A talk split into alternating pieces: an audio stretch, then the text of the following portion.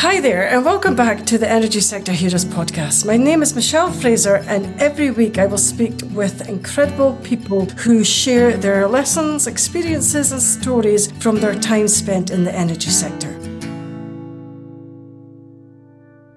Hi there, and welcome back again to this week's episode. If you're new to the show, then please take a second to subscribe and even consider sharing this show with just one other person. This week, I am joined by Heather Killough. Heather is an incredible global commercial leader. Heather, would you like to introduce yourself, please? Sure. Thanks, Michelle. Good morning. I am the Senior Vice President for DTN, Data Transmission Network, and I do my work that I do, there is leading our global organization to drive solutions for the downstream energy industry uh, globally. And I lead our commercial organization. I interact daily with our product organization, and I spend a lot of time with customers, understanding their business pains and problems so that I can go back into our lab and help our teams build solutions to make their lives easier. Sounds amazing. Sounds an amazing job, actually. So, how did you get started in the energy sector? a long time ago, I was working in very upstream for a company that did procurement on offshore product projects. And I was initially assigned the North Sea. And so my job was to source and find, usually it could be valves, it might be pipe fittings for different sorts of drilling offshore, and even sometimes very basic things that they would turn, turn out to need on um, on a platform out in the North Sea. So sometimes something as simple as maybe a set of new wrenches or toilet paper.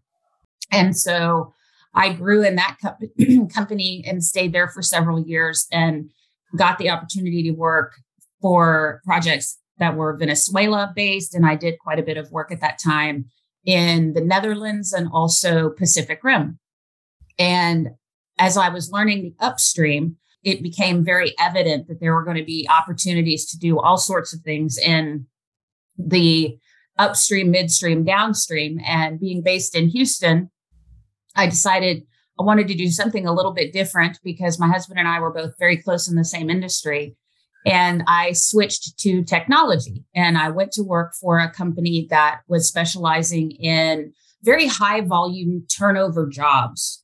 And they had assessments that the applicant would take. And then and based on how the applicant scored it would give you a structured interview to help the manager understand the attitude and personality of the applicant a little bit better and make a better hiring decision. And so i then went into technology thinking i was getting away from energy and once i started in a technology company they immediately said oh my gosh the experience that you have from working in oil and gas would be perfect. We would like to have you start up our oil and gas division for our hiring assessments. And so I was only out of energy for maybe 90 days. And then I found my way over to a technology based solution and ended up spending the rest of my career in energy based technology and data. Okay. So do you enjoy it then, what you're doing just now? Definitely. The best part about it is I get to interact with my customers sort of shoulder to shoulder, arm in arm, and we we can collaborate as though we are partners, talk about their business problems, and then I can go away and talk to my people in my company, and we can we can build solutions that make life easier, take the friction out of some of their business pain points. No, that sounds amazing.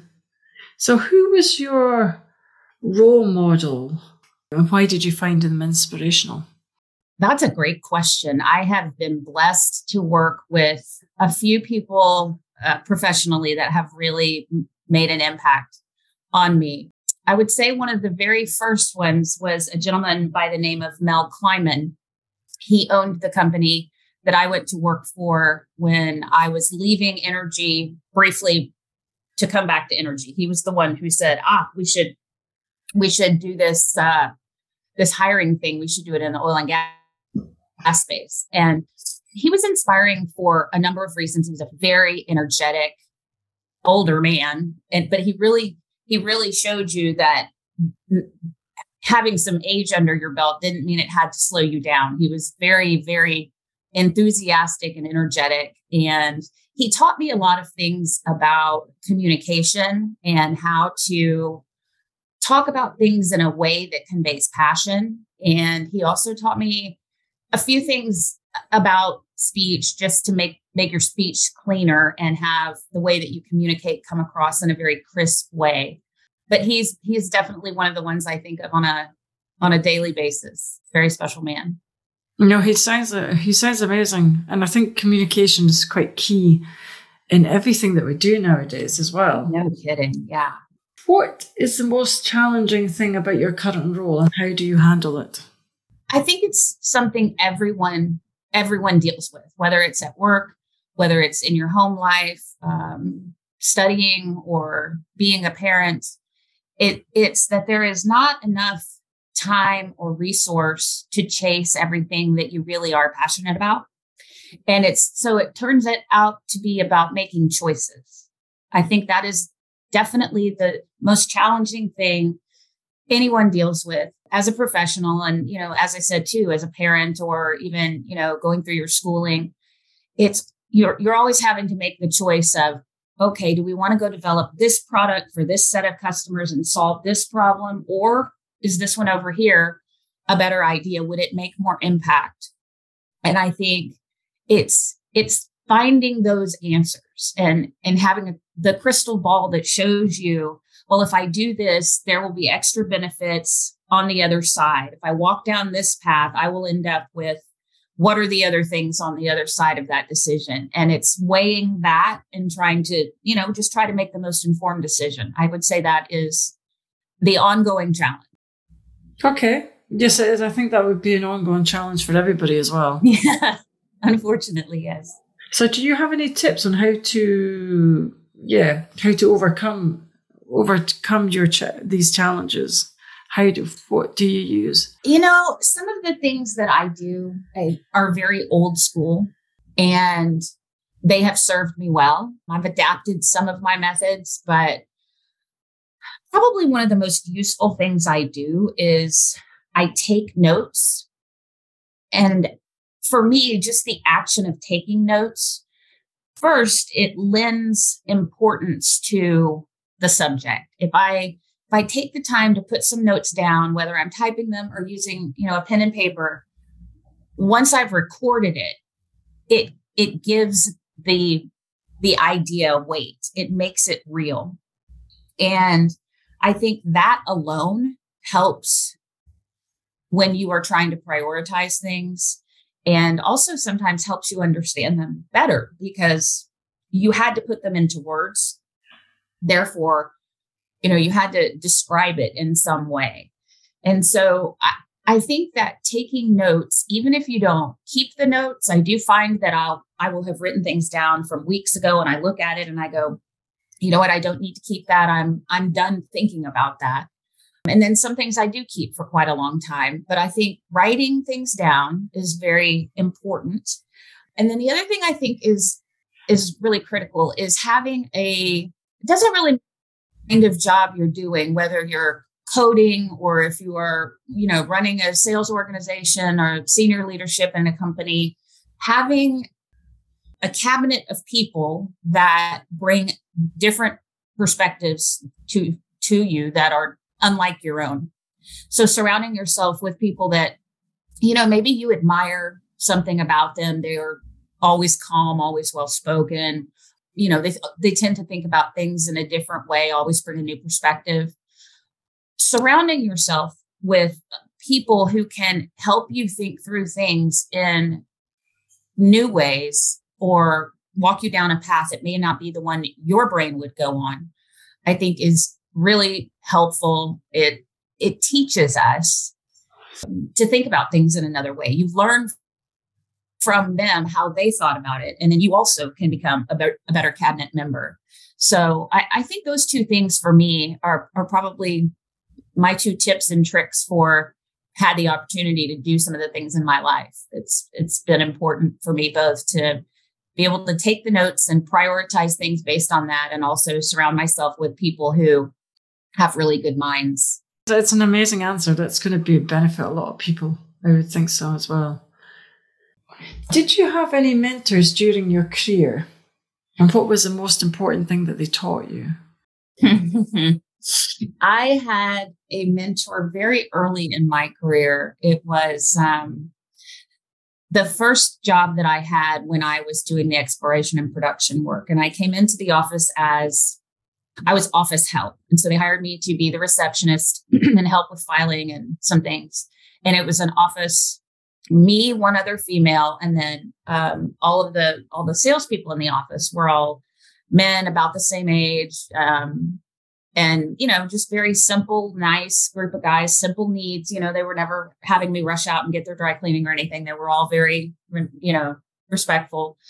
And the lady that i worked with was so she was so professional. She dressed in a very professional way. She was just the the epitome of the immaculate office manager type person and she taught me so much about professionalism, how to dress, very simple things that I learned actually from the man who owned the company. He said, never go anywhere without a blazer. You always have to have a sport coat or a blazer with you, which is a rule I still live by today, even if I'm going on vacation. But she she mentored me well and taught me quite a bit about how every interaction that you have with people works. You leave an impression. So you might as well make it work for you. And yeah, she was, she was just a, just a very professional lady and didn't mind coaching anyone who was looking to make themselves better, more professional. It was kind of like, it was almost like having an MBA in how to behave in corporate America. It was just, it was a really good time. And I worked with her for three years. No, she sounds amazing. Yeah, she was. How does your current role compare to your aspirations as a young girl? That's a funny one. When I was a young girl, I wanted to be a weather meteorologist. I wanted to be on the news to tell the weather. And I have found myself working in a company now where one third of our revenue and a lot of people, people wise, greater than a third of our personnel are employed providing commercial grade weather. We have a weather division. And so that incorporates things like weather events where people are going to be outside at a concert or at the PGA golf tournament or anything where weather could impact human safety. We advise on that. So we advise on for airlines, aviation, airports, um, shipping lanes for major cargo ships, and so forth. So, you know, I think everyone jokes a little bit and says that they are kind of an armchair weatherman. And that really, you know, turned out to be true for me because now I really do have access to all the best weather in the world. And I can forecast the weather with some ac- accuracy. So? That is, uh, that's a that's a fun part of my story, I suppose. No, that's an amazing skill to predict the weather. well, I use my I use all the resources available to me. We have 170 meteorologists on staff. Oh, okay. That's handy as well. That's really handy. So, is there anything you still want to achieve in your career?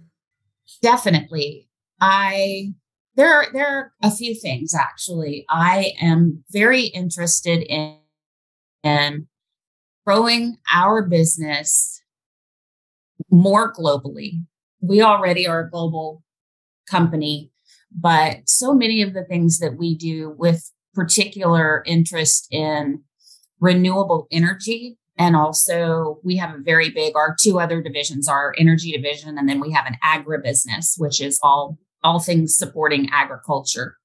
And in working on projects where a lot of times we are dealing with either legislation that has been brought forth by the government in order to preserve natural resources or in you know in some cases try to curb certain types of behaviors um, like with you know refining of petroleum products.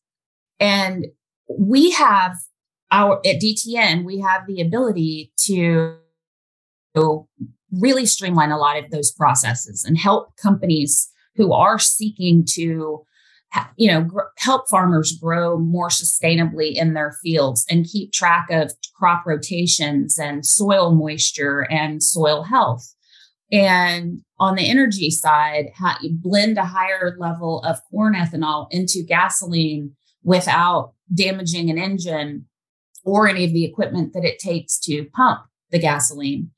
And for us those are really critical things that if they can happen faster it means that the damage done is less.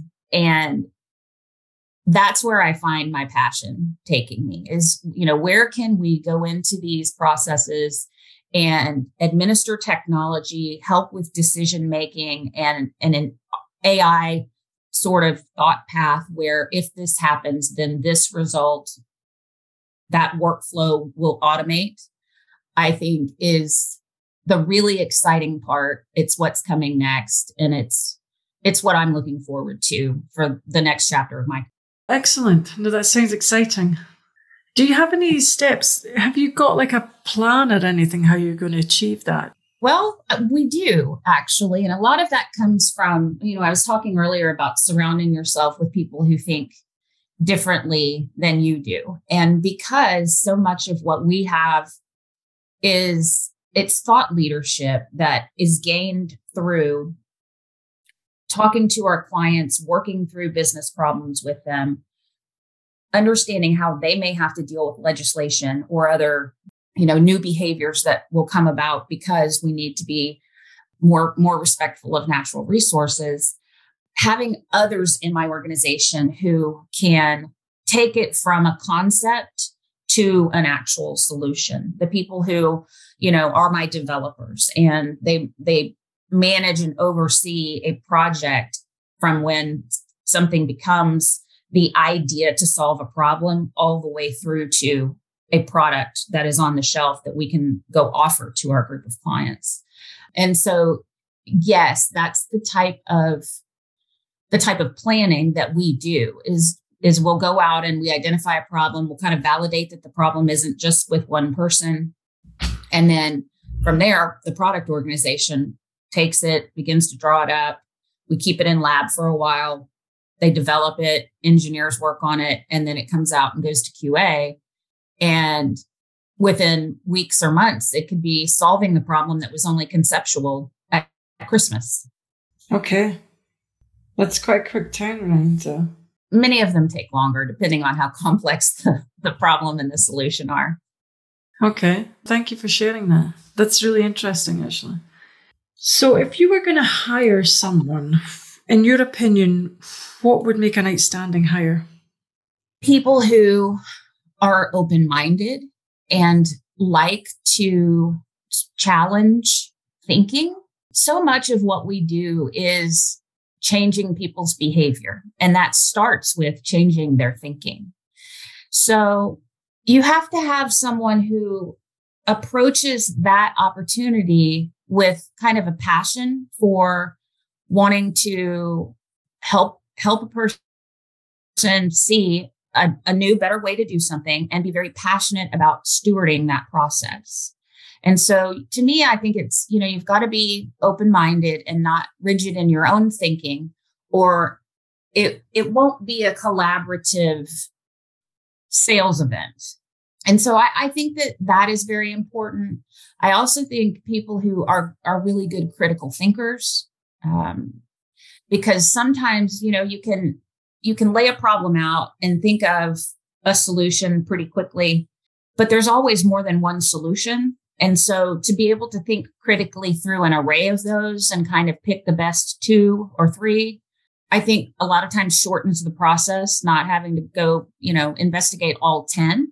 And I also think that that type of thinking brings you to a, a better resolution, a richer solution when you have thought through, you know, pretty critically um, what the other viable possibilities are. Okay. No, thank you. That's excellent advice. Have you ever encountered any career disasters and how have you handled them? Wow, career disasters. I, you know, I've had, um, I, I have some funny stories. I don't know if I would classify them as disasters, but I have had, uh, you know, just some funny things happen along the way. One of the best ones is I was actually talking about an, an applicant a moment ago, and I was interviewing for a role that we had open on our sales team. And young man comes into the office and we were in the throes of putting together a very large RFP and this was a while back. And so we didn't put things on memory sticks yet at the time. We were still you know printing it up in page 13 and you know had to have all the and it went in a binder. And so we're all working around this table kind of behind the administrative area and when this young man comes to check in, he says, Oh, well, I'm here. I'm applying for the such and such job. And the lady at the desk says, Okay, I'll go get uh, Heather for you and puts him in the conference room, gets him a glass of water and so forth. And so I get into the conference room with him and we start talking and I begin the interview. And I'm known for being a very tough interviewer. And so I'm asking him some pretty difficult questions. And I said at one point, How do you think this interview's going? And he sat there for a minute and he said, Well, I guess I'm just really anxious to meet the person that I'm actually going to work for. And I said, Oh, who do you think that person is? And he said, Well, I don't know. But I mean, I saw you over there putting together the binders. And so I didn't think it was you. And I had to chuckle and say, Oh, well, we're in the process of putting together a big RFP and it's all hands on deck. So yes, you you would be uh, reporting to me. And how do you how do you feel about that? Is that something you think you'd be able to to do? And he was so embarrassed and flustered that he he wanted to stop the interview and leave because he was so upset over the remark that he had made. And so for him, I think that was pretty disastrous, but it ended up he became one of the best employees we had. He was an excellent salesman ended up being a guy that I could really count on to help train other people. He really understood our products well. So I I felt I felt really good about that hire and I also thought it was it was good of him to allow the situation to resolve and not walk away. Yeah, I was going to ask you, did you end up hiring him? But you yeah. just clarified that you did. I did. Yeah, we worked together probably four or five years, and then he he got married, so he wanted to go live in Colorado, and we didn't have an office in Colorado at the time. Okay, that's amazing. So, what is the most difficult interview question that you've answered, you've asked anybody? I do ask people part of the way through the interview on a scale of one to ten, how do you think this interview is going? Yeah. And then they tell me, and I say, well, then what would it take to make it a ten? And we talk about that because I want people to have a chance to really put their best foot forward and feel like, why, you know, there's a question that I would be really good at answering. I hope she asks it. The other one that I ask is when you're walking out to your car, you're you're going to call somebody when you get in the car. Who is that somebody and what will you say? How will you say this interview went? Okay, wow. I've never been asked them two questions, and I've taken a lot of interviews over the years. yeah, it's, you know, there's another one that I'd like to ask also, which is what book are you reading and why? You know, are you reading it for enjoyment? Is it something that was assigned through school? I, I like to understand not so much about what they're reading, but if reading is a way that they gather information or a way that they relax, or I like understanding that too. Okay. Okay. That would be useful information actually to know how they gather information as well. Yeah. Yeah. So, what is your zone of genius? What are you most excellent at? Using the English language, usually in writing. I think it is important to have the right word selection in order to convey your thoughts as perfectly as possible. And I think written communication is particularly important because it lasts. People can go back to it and read it and reread it the same way that you would read your favorite novel. And because it is an archive, it deserves to be treated very treated in a way that gets the point across in as close to a perfect manner as possible. Okay. That's interesting. Mm. What does your average week look like? Oh, goodness. I do a lot of different things on any given day. So, so usually the there is quite a lot of working, reading through emails, staying up to speed on all the different balls that are in the air for me professionally. I start my morning that way. I read for 30 or 45 minutes before I even have coffee or anything else. And then, you know, usually by eight o'clock, I'm I'm on calls for the majority of my day. Usually more than four hours will be spent on calls either with clients or internally working on some sort of client facing project. On the rare occasion, I might go out to lunch with my husband. And then I come back and I do more of what I did in the morning. I do love to cook. So I cook dinner almost every night for us. We take our dog on a walk. And then if I, and, and if I'm traveling, it's, I travel almost every week. So if I'm traveling, it's a lot of the same stuff. I'm just doing it in a hotel room instead of at my my house. Okay. There's a lot of work. I think it would be a lot of work. what keeps you motivated when things get tough? The knowledge, the passion that the, the solutions are possible. That it is a it's a puzzle that must be solved. And when I solve it, that's a win. I mm. don't believe there are lost causes. No, I don't either. I think everything's so you can get a solution for most things. Yes. Plain technical. So, what type of work would you always delegate? Oh, good question. I really don't like mundane math. I, I, I am a person who likes things to be automated. So I don't like doing expense reports. I, you know, it's that type of, you don't get a lot of satisfaction from, you know, just putting numbers into a spreadsheet that doesn't, doesn't have external meaning. Um, so oftentimes that's the type of thing I would try to delegate is, you know, if this is an internal spreadsheet, needs to be populated with some numbers and so forth. I'm looking for people to do that. I will never delegate writing. We have um, some writers on staff, and I, shouldn't say this, but they don't like working with me because I generally I don't find that other people can write in my voice very easily. Um, so I don't delegate writing ever. But yeah, it's it's mostly the types of tasks that are are data entry type stuff that I think you can get a quality result and not not not need to do it yourself. Okay. Excellent, excellent advice. Who do you depend on the most? Well, the first answer that came to mind was myself.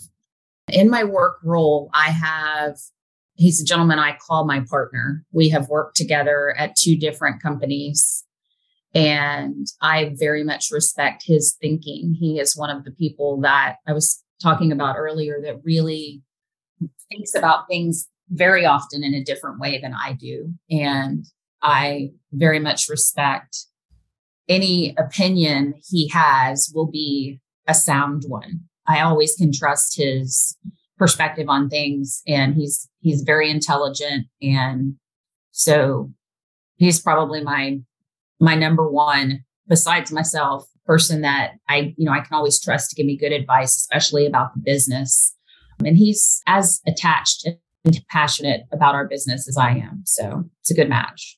No, he sounds like a good match. He does. It's very important to be passionate about what you yes. are doing as well. Yes, and we both are. Now that sounds amazing. So, last question. If you could turn back time, would you change anything? Would have had such an extraordinary career the one thing I wish I would have understood earlier, I think um, when people are new in jobs, they want to appear competent and they want to do a good job and be recognized for their work and for learning what they needed to learn in order to become not new at the job, right? And one of the gentlemen that I worked for, I mentioned him earlier, his name's Mel Kleiman. He taught me this, and I teach it to every young person that comes on our teams.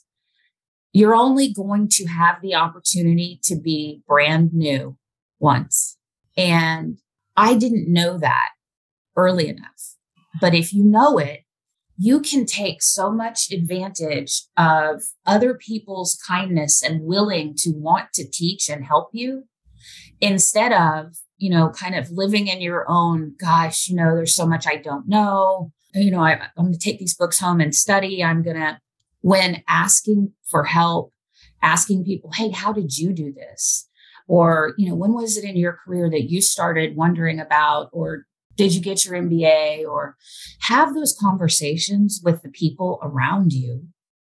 And don't be embarrassed or ashamed that you're new because when you're at the point in my career that I am, people expect me to have all the answers. And I, I, I wish that I had spent more of my time learning directly other people's experiences and what they were willing to teach me instead of silently trying to learn it on my own. It's really good advice. I think you should take about maybe the first six months to really learn and learn off of everybody and to to go around everybody in your in your department and try and learn as much as you can from them because later on down the line they might expect you to come up with solutions quite quickly because you've been there longer. Exactly. No, thank you. That's really good advice. That brings us to the end of another episode.